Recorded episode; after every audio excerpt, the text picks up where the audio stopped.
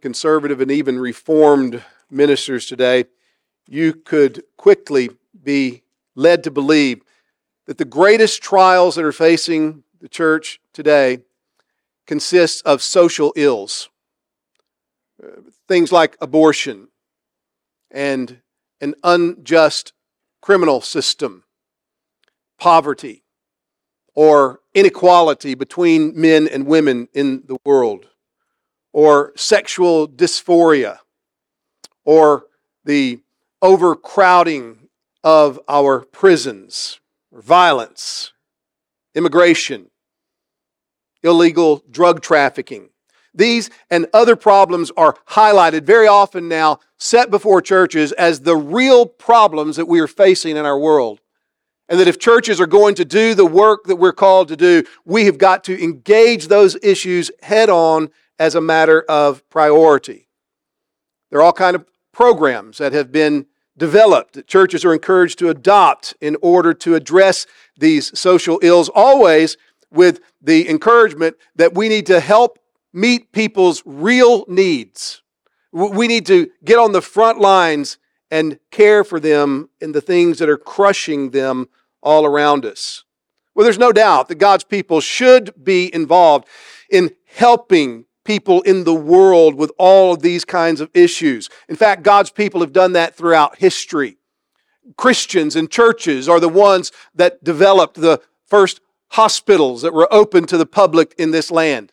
Many of the educational institutions that were formed in the history of this country and other countries in the West were done so by those who knew God, loved God, and were seeking to honor God through education. As followers of Christ, we should never back away from any of the problems in the world. We should never close our eyes to those who are suffering in this world from any ills that might come in society.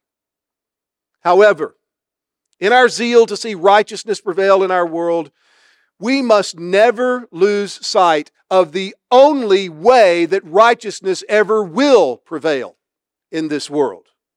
Society will change when people change.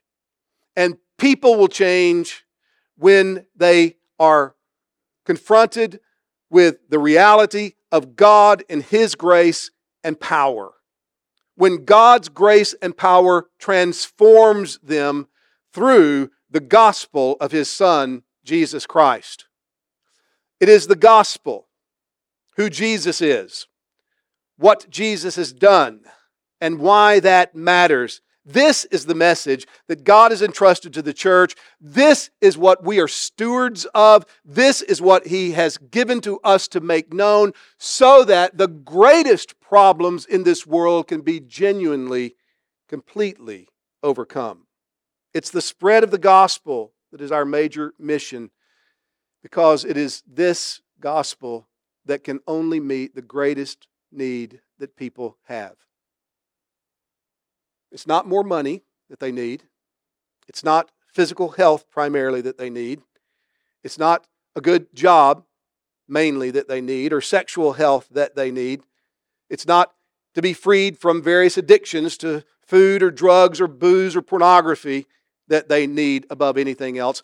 All of those things are important and have their place, but none of those things is ultimately important what is of utmost importance for every person in the world, which means for you and me, everyone in this room, is to come to know God, to be reconciled to our Creator, the one from whom we have come, to whom we are going, before whom one day every one of us will stand to give an account for our lives. Our greatest need is to have our sins forgiven. Crimes we've committed against our Creator. Our greatest need is to be born of His Spirit, to be born again, made new by His power. Our greatest need is to come to faith in Jesus Christ as Lord. So, no matter what your situation, no matter what you're facing, no matter how pressing your practical challenges are, your greatest need is God.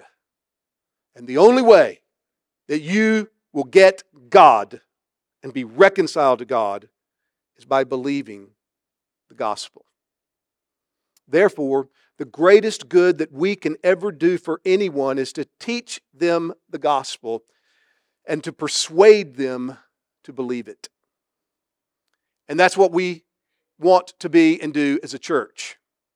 And we would love to have the opportunity uh, with you here this morning who are not believing the gospel. It would be a, a great honor for us to have the opportunity to explain to you the truth about your existence before your Creator and what God has done to bring you into the world and what God has revealed that He is doing to bring the world to a conclusion and how your sin has separated you from God. And if you're left to your sin and you have to answer for your sin again by yourself, by alone, then you will have to stand before God and be consigned to everlasting punishment because of your sin.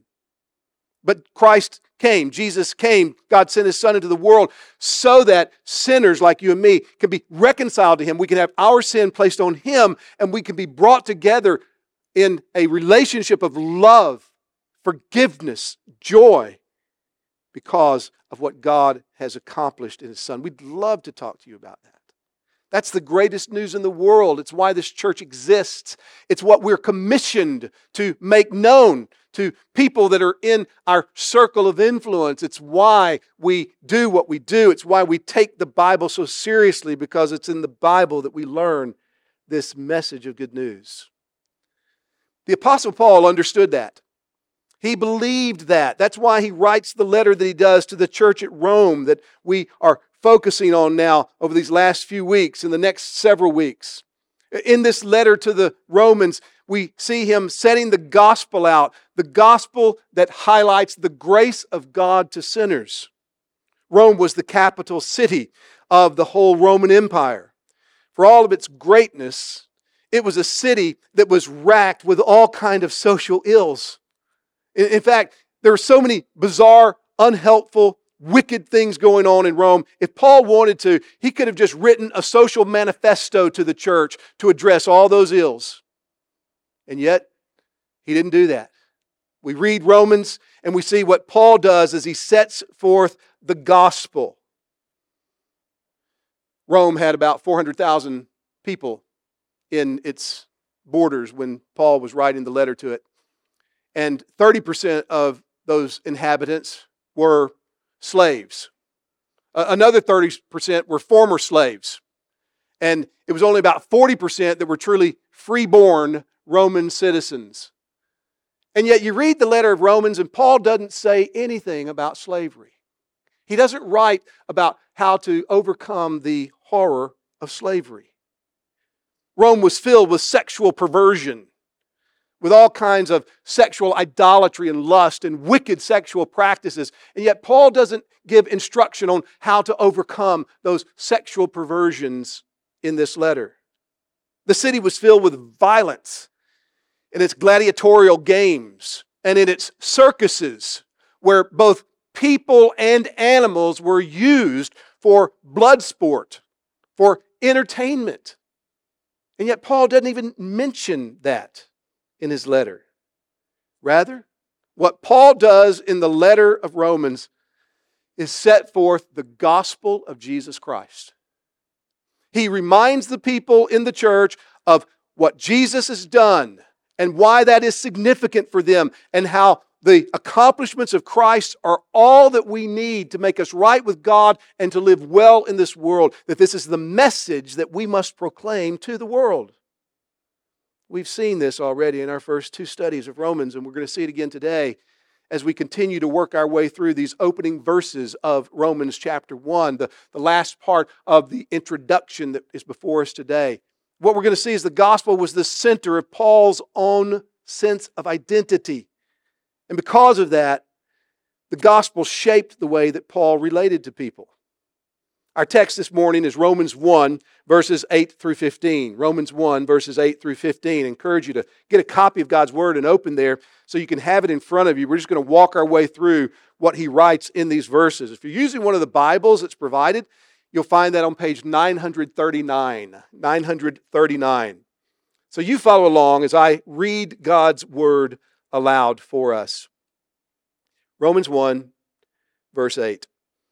First, I thank my God through Jesus Christ for all of you, because your faith is proclaimed in all the world. For God is my witness, whom I serve with my spirit in the gospel of his Son, that without ceasing I mention you always in my prayers, asking that somehow, by God's will, I may now at last succeed in coming to you. For I long to see you, that I may impart to you some spiritual gift to strengthen you. That is, that we may be mutually encouraged by each other's faith, by both yours and mine. I do not want you to be unaware, brothers, that I have often intended to come to you, but thus far have been prevented, in order that I may reap some harvest among you as well as among the rest of the Gentiles. I'm under obligation, both to Greeks and to barbarians, both to the wise and to the foolish. So I'm eager to preach the gospel to you also who are in Rome. In these eight verses, we see how closely Paul identifies with the gospel that he is commending. If you look at verse 8, you see that he mentions immediately Jesus Christ. It's through Jesus Christ that he offers up thanks to them who Christ is, what he's done, why that matters. Look at verse 9. He refers to the gospel specifically, the gospel of God's Son. He serves God in this gospel. Look at verse 15. He says, I want to come to you. I'm eager to preach the gospel to you. The gospel wasn't just information to Paul, it wasn't just a, a, a, a gathering of facts, it wasn't an add on to his life. This message was at the center of how he understood himself. This message had changed his life, reoriented him so that everything now in Paul's life is different than it was before the gospel came to him. This is what I want us to see this morning as we look at these verses I've just read. We see it in Paul, and it needs to be true of us that the gospel reorders our relationships if we're embracing it as we ought, if it's coming to us as it ought, the gospel will reorder our relationships. Let's see first how this is made evident in Paul's prayer. Verses 8, 9, and 10, he speaks about how he prays for that church in Rome. And in these verses, we see that the gospel informs our prayers. It, does so by making us pray with thanksgiving. You see that in verse 8? Our prayers become thankful. First, I thank my God through Jesus Christ for all of you. Paul is grateful for them. These are Christians. These are brothers and sisters. These are people who, just like him, have come to trust Jesus Christ and they've been translated from that kingdom of darkness and sin into the kingdom of God's own Son. And so he's writing to those with whom he has everything in common because he has the gospel in common with them. They became Christians the same way that he did through Jesus Christ. He's specifically grateful for them because their faith has become well known. Do you see that?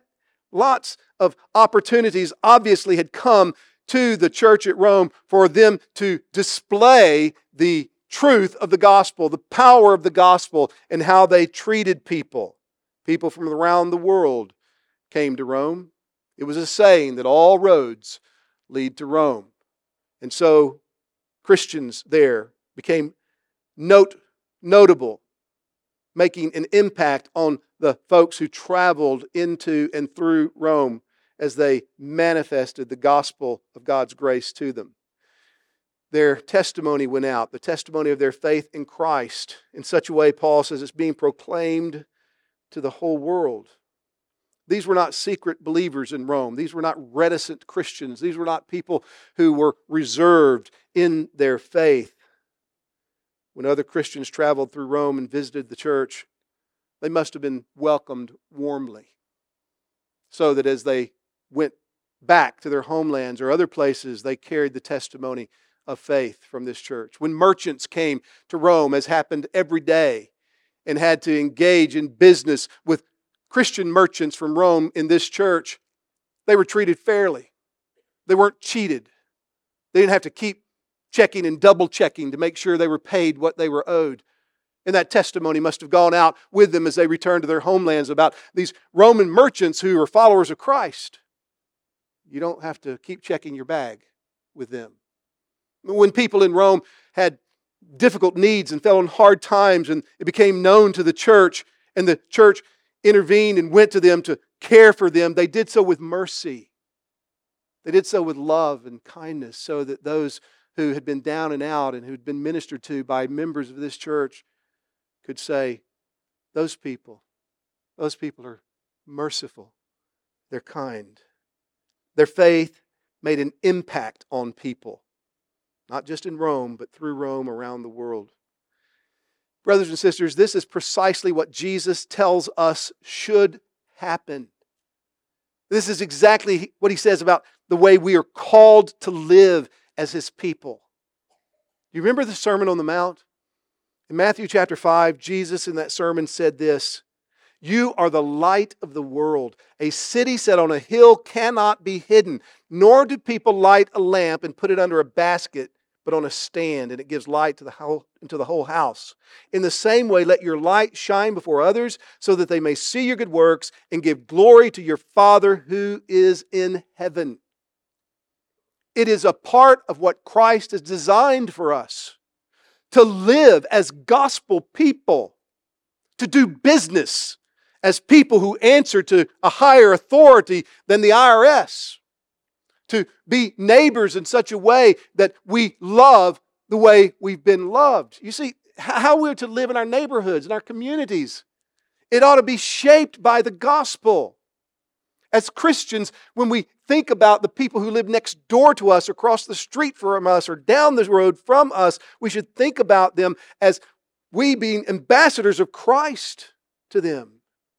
When people come into a gathering like this to worship with us, brothers and sisters, Grace, family, we should be welcoming the way that Christ has welcomed us. And we should be helpful the way that Christ has helped us. When you go to work and you do your job, you should do your job as to the Lord, not complaining, not griping, not seeing how much time you can shave off the end of the day. No, you're a gospel person. You belong to Jesus. So you do your work not primarily for a paycheck, not primarily for a supervisor. You do your work for Christ. As we live this way, the testimony of our faith will go out. We do what we do because of Christ. And as we live for Christ, people are blessed, people are helped, and we become increasingly gracious. And so our faith becomes increasingly obvious. And when we see other Christians living out their faith, it should fill us with gratitude to God because we know that they are this way because of God. And that should make our prayers thankful. It did for Paul. As he contemplated these people, most of them he'd never met, but he heard about their faith and he heard how their faith was being proclaimed. Says, Thank God. God, I thank you for these, my brothers and sisters, and the way their faith is testifying to the gospel. The gospel also makes our prayers earnest, thankful, and earnest. This is verse 9. He says, God's my witness, whom I serve in my spirit in the gospel of his Son. Paul invokes God. It's, it's like he's bringing in this, uh, this vow because they couldn't tell what was going on inside of Paul. They didn't know Paul, most of them. Paul says, I'm, I'm calling God to testify that what I'm about to say is true. He knows what's my secret thought, He knows what's inside of me, the sincerity and earnestness of my prayers. So he refers to his service to God as carried out with his spirit in the gospel, that is, in his inner life, not just mere performance of duties, external responsibilities, but inner devotion, inner delight. And it is all centered on the gospel. His relationship to God and service to God is in and through the gospel of Jesus Christ. So again, we come back to this sense of identity that we see working in Paul. He can't conceive of himself outside of what God has done for him in Christ. The gospel makes his prayers for the Romans earnest. He makes them makes him thankful for them in prayer. Thirdly, it also makes his prayers regular. He says, without ceasing at the end of verse 9, I mention you. Verse 10, always in my prayers. In other words, he thinks about them and he prays for them unceasingly. They have a regular part in his prayers, a regular place in his prayers. Now, what does Paul mean by this? You read this, you think of Paul walking around with his eyes closed all the time, always praying. Well, that's not what he means. He's not suggesting that he gets on his knees and closes his eyes all the time, always praying. That's not what he means by praying without ceasing, but rather it's this attitude and understanding, this thoughtfulness about the people in Rome. He's describing how those people are regularly on his mind. He's repeatedly thinking about him, repeatedly praying for them. This tells us something about the way Paul lived his life. He was concerned about the advance of the gospel throughout the world. And so, as he prayed for the advance of the gospel throughout the world, the most strategic city in the world that had a beachhead for the gospel would inevitably come to mind. And so he thinks about how's the gospel going to get west? How's it going to go to Spain? How's it going to go beyond the Mediterranean? There's Rome. There's Rome. There's a church in Rome. It's a place from which the gospel can continue to spread. And so he prays for that church. It was the impact of the gospel on his own life that caused him to pray regularly for those who were instrumental in spreading that gospel. Brothers and sisters, I want to ask you something just real plainly. Is that the way you pray? Do you regularly pray about the advance of the gospel in the world? Do you have people or mission outposts or churches that you pray for because of their strategic opportunity to advance the gospel in the world? Do you? Every Wednesday night, we gather here for prayer. And we have printed up specific things to pray for, and included in those lists are specific people and outposts and churches, ministries that are instrumental in getting the gospel throughout the world. Let me encourage you to pray like Paul as you let the gospel more and more shape your own identity by praying for those who are instrumental in spreading it. Pray without ceasing, earnestly. In verse 10, we see a fourth way that his prayers were impacted by the gospel. His prayers were hopeful. You see this latter part of verse 10. It says, asking that somehow by God's will I may now at last succeed in coming to you. Paul's not hesitant to let his request be made known to God. He wants to go to Rome. He'd wanted to go to Rome for a long time. But in order for him to go to Rome, in order for God to direct him to Rome, he knows that he must pray by God's will. You see, I want to come to you somehow by God's will. This is precisely how we're to pray. This is how Jesus taught us to pray. In fact, this morning, if you pray the Lord's Prayer, that's how you prayed. Your will be done. It's right for us to tell the Lord, express to the Lord, here's the desires of my heart. This is what I think would be good. This is what I want according to your will. Your will be done. Paul prayed this prayer for years. And in Acts chapters 22 through 28, you can read how God finally answered these prayers. Not on the timetable that Paul had, he wanted to get to Rome much sooner than he did. But God answered his prayers, but he did it in an unusual way. Paul wanted to go to Rome, so Paul gets arrested on trumped up charges and has to work his way through the system to appeal to Caesar. And so he's held in prison for two years. He wants to go to Rome. He's praying to go to Rome, and God gets him to Rome by bringing letting false accusations come against him, letting him be wrongly imprisoned, putting him on a ship, winds up getting wrecked, and he has to be rescued. He has a, a snake bite him that should have killed him. But he gets to Rome. If you keep reading Acts, God answers the prayer, not the way he would have expected or perhaps preferred, but nevertheless, he answered. Because he was committed to the gospel, his prayers were informed by the gospel. His devotion to the gospel caused him to pray thankfully, earnestly, regularly, and hopefully. The gospel should inform our prayers. But secondly, in these verses, we see the gospel also shapes our purposes, our longings. Verses 11, 12, and 13, Paul desperately wanted to go to Rome. He says it in verse 11 I long to see you. Verse 13, I have often intended to come to you.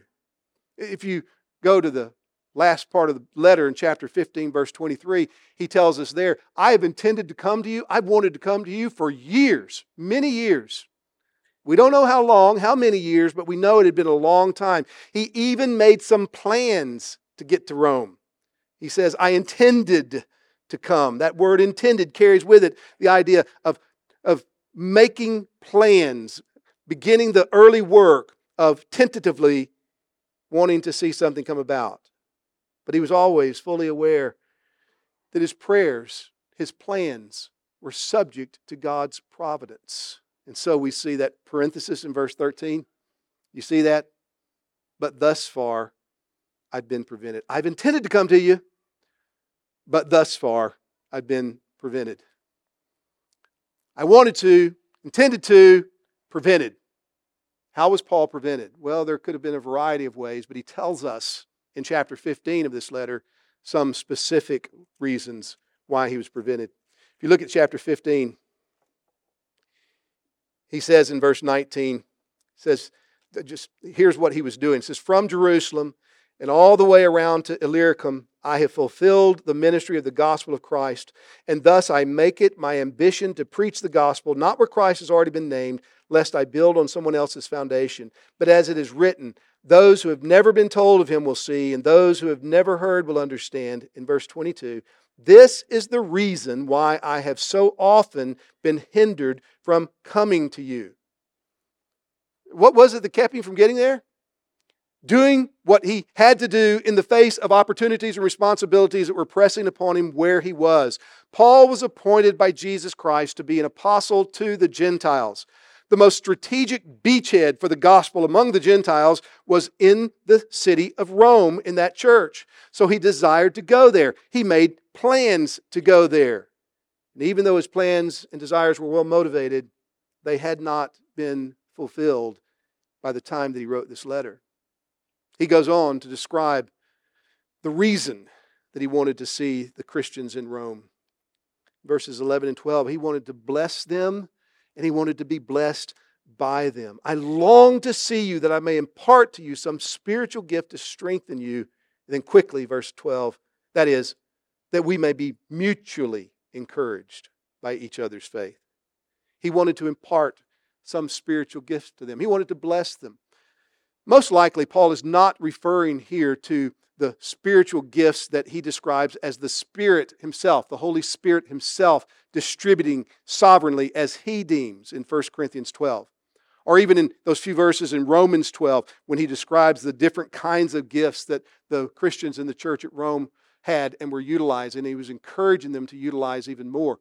He's probably not talking about a specific spiritual gift like that. And the reason I say that is because he says some spiritual gift.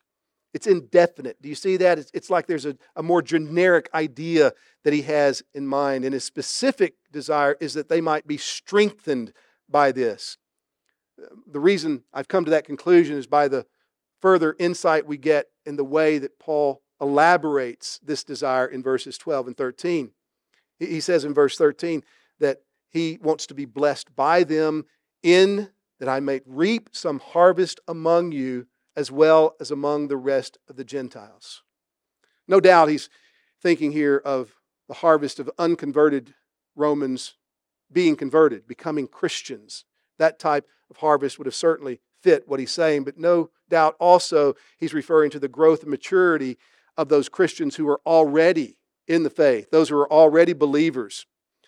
We can see this by comparing this language to what Paul writes in Philippians chapter 1 verses 22 through 25, where he uses the same type of metaphor of harvest or fruitfulness. He says in Philippians 1:22, if I am to live in the flesh, that means fruitful labor for me, harvest, fruitful, same word. Yet what, what shall I choose? I cannot tell. I'm hard pressed between the two. Am I going to die in prison? Am I going to be set free? It's a difficult prospect in front of me to choose between the two, he says. My desire is to depart and be with Christ, that's far better, but to remain in the flesh is more necessary on your account. Convinced of this, he says, I know that I'll remain, continue with you all, for your progress and joy in the faith. What will be more fruitful? Your progress and joy in the faith. What's the harvest that he wants to see among the believers in Rome? Their progress and joy in the faith. He wants to see them grow in the gospel. They were brought to faith by the gospel, and they will grow in faith by that same gospel. When he sees that happening, he also is blessed along with those who are being blessed through his ministry. This is verse 12. He says, That is, that we might be mutually encouraged by each other's faith. The source of encouragement is faith. His faith encourages them. He anticipates their faith encouraging him. This is the effect that results when Christians get together thinking as those who have been purchased by Jesus Christ and wanting to bless one another. It's the way it always works. When you go to minister, the gospel to other believers. You help them to see some aspect of Christ's person and work that perhaps they haven't seen as clearly as they need to see or forgotten about or lost sight of. You help them remember His provisions for them and the help He gives in their time of need. I know you've experienced this, brothers and sisters. Maybe you've gone to a hospital room to, to pray for a sister or a brother who's laid up there with difficulties, and you're purpose and plan and going is, is to read the Bible to them, to pray for them. You want to encourage them, and yet you walk out back toward your car thinking, man, I'm the one who's been blessed. I'm the one who's been greatly encouraged here. Haven't you seen that happen time and again where you go to minister and you walk away knowing that you are the one who's been ministered to? Listen to what John Calvin says about this. He says, What Paul says, he, he means what he says here is that there is none so void of gifts in the Church of Christ who cannot, in some measure, contribute to our spiritual progress. Every Christian has opportunity and ability by the Spirit of God to encourage us in our own spiritual progress. We gain some insight into the way that the gospel shaped Paul's purposes and longings as we look at his desires to go to Rome. They were right. They were God honoring desires, but the Lord didn't grant them for many years. And how did Paul understand those God honoring desires not being granted? That the Lord was punishing him? God was upset with him? God was not going to give him things that were good because he's withholding something from him? Had he failed in some way? No. No. He submitted to the providence of his good God. He knew he was simply being prevented from carrying out his plans for reasons that God deemed best. As we heard in verses 19 through 22 of chapter 15 that I just read, Paul's inability to do what he planned to do, what he wanted to do, did not keep him from doing what he could do. Not at all. In fact, it was because he was faithful in fulfilling the responsibilities in front of him that he could fulfill that he was kept busy preaching, too busy, preaching throughout all the eastern Mediterranean region so that he didn't have time or opportunity to travel west to Rome and beyond as he desired. Here's the principle that we need to learn from this as we think about the way Paul handled his desires motivated by the gospel desires not granted because of the providence of God. Line up your desires with the gospel of Jesus Christ. And so love Christ that you will love what honors Him. And be willing to have your God glorifying longings and your plans to fulfill them expressed to God. Make them. Don't hold back, but don't pursue plans that you think are good at the expense of clear responsibilities the Lord places in front of you right now. This is a good desire. I know this would honor God. So if I have to disobey God and neglect what He's told me to do over here in order to obey God over here, I'll just do it. No, no, a thousand times no.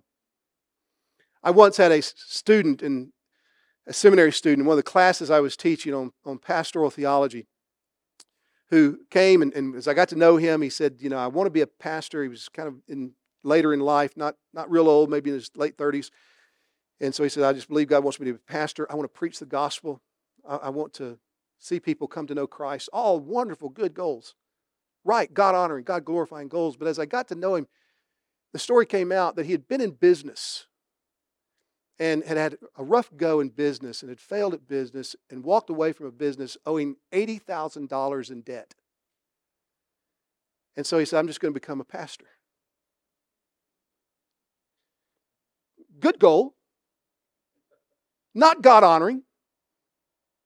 People have $80,000 that he owes them. But because his good goal over here seemed so wonderful to him, he, he assumed that it was okay to just let go of other things. You see, that's the wrong way to think. Paul didn't do that. He's in the eastern Mediterranean, in the region of Macedonia. He's, he's able to go to Greece. He's able to preach the gospel in places all along that region, always thinking about the West. If I could get to Rome, I want to go to Rome. But he didn't forsake what needed to be done here so that he could fulfill a good, good, God honoring desire on his own timetable. Being devoted to the gospel will shape your plans and purposes. You'll want to serve the gospel in every way. But, brothers and sisters, do not forsake any responsibility you have as a follower of Christ, even to see good purposes fulfilled. Here's a simple way to think about that. As a Christian, it is never right to do wrong in order to do right. It's never right to do wrong in order to do right. Oh, but this is such a good thing. Yeah, but if you have to do a wrong thing to get there, it's not right. Let the gospel of Jesus shape your purposes and your plans, as well as the way that you pursue those plans. Well, the gospel informs our prayers, it shapes our purposes. Thirdly, we see the gospel orders our priorities verses 14 and 15. It puts us under a sense of obligation. Do you see this, what Paul says in verse 14? I am under obligation, both to Greeks, barbarians, wise, and the foolish. Paul saw himself as a debtor. That's the language that he actually uses here. I am indebted to people. The Greeks, those Greek speaking people, barbarians, which would be the non Greek speaking Gentiles, we could divide them maybe into more sophisticated and cultured class of Gentiles and those who are less so. Paul says, I'm indebted to all of them. As an apostle, he was called to get the gospel to the Gentiles specifically. And in many ways, that's unique to Paul. You and I are not called to be apostles. There are no more apostles today. God has not commissioned us specifically the way that He did the apostles in the New Testament to carry out their responsibilities in specific spheres. So we can't exactly say what Paul says here. However, we can and should understand the sense of stewardship that is reflected in Paul's testimony here. We should feel what he felt because we possess the same gospel he possessed and we've been entrusted with it. To possess the gospel is to own the obligation that goes with having it. It would be like discovering that you have a terminal cancer. And then the cure for that cancer was brought to you and you took it and applied it to yourself and you were cured and you have the cure entrusted to you. Wouldn't there be a sense of obligation? Could you be content to just go home and say, Man, I'm so glad I'm cured? When you live among people that are dying of the very same malady that was killing you? I mean, just common sense, common grace, common love would motivate us to say, No, I, have been healed by this. It's been entrusted to me. Others need to be healed by this. I must. I'm obligated. I'm in debt to go and make it known to them. So much greater way, brothers and sisters, we've been given the grace of God in the gospel of Jesus Christ. God's forgiven our sins. He's shed His love abroad in our hearts. He's saved us from His wrath against our sins that we deserve. He's reconciled us to Himself, and, He's done it all through His Son. And He's given us His Son. How can we dare? How can we sleep at night satisfied to just enjoy the blessings and the privileges that have come to us in the gospel without that sense of obligation to make this gospel known? The gospel that saved you can save others. As it has been freely given to us, we must freely share it with others. We're obligated to do so. Making Christ known should be a priority of our lives. But not only does the gospel make us obligated to share it, we see in verse 15, it also makes us eager to share it. I'm eager, he says, to preach the gospel to you also who are in Rome. It's a message that must be shared. To know the gospel is to want others to know the gospel. It, it, the message is such that Christ Jesus came into the world to save sinners, that if you really know that, if you really have experienced that, you cannot be content to just kind of let it be for you. To truly know the gospel is to be eager to see that gospel come to other people as well. It's interesting, isn't it? Paul says he's eager to preach the gospel to people he's just described as having a very lively faith, a faith that is being made known throughout the whole world. Don't they already have the gospel? Yes. Do they really need the gospel to be preached to them? Yes. Here's a wonderful lesson for us the gospel is for Christians. Christians need the gospel. Unbelievers need the gospel to become Christians when Christians by the gospel become Christians, they continue to need the gospel. Brothers and sisters, I need Jesus Christ, his life of obedience to God's commandments, his death on the cross to pay for sin, as much today as that moment I first trusted him. We need him. We need to grow in our awareness of what God has given us in Christ. We need to go deeper in the gospel. We will never outgrow it. You'll never graduate from the gospel. God help you if you ever do. We must recognize what we have in Christ is what we need day by day. And so, yes, the gospel needs to be proclaimed to us, it needs to be taught to us. We need to remind every believer of Christ, help one another remember what we have in Christ. Do you know a brother or sister in Christ who's discouraged because of the sin that remains within? She just seems like she can't put it to death. I'm not talking about she's signed a peace treaty with it and she's tried to figure out a way to, I'm just going to live this way, kind of religious, kind of Christian. I'm not talking about that. I'm talking about somebody who's brokenhearted. They say, you know, the things I want to do, I don't do. Things I don't want to do, drawn to them. I hate it. I don't know what to do. I don't know how to live. I don't know how to get better. I just want to quit. God must hate me. What does that sister need? She needs somebody to remind her that there is therefore now no condemnation for those who are in Christ Jesus. Keep trusting Jesus Christ. Keep fighting against sin and do so not so that God will love you. Do so being overwhelmed with the reality that because of Christ, God does love you. He's for you. Preach the gospel to each other in that situation. When it seems like you're out of resources and you can't see any way that you can make it physically, financially, relationally, emotionally, whatever it is. Remember the gospel. If God is for us, who can be against us? He who did not spare his own son, but delivered him up for us all, how will he not also with him graciously give us all things? That's the gospel. Did Christ die for you? Did God withhold this best from you?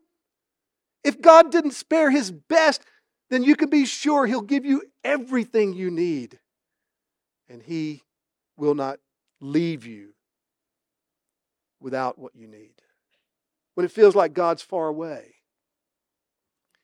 and you think, I just feel cold spiritually, emotionally. What do you need? You need the gospel.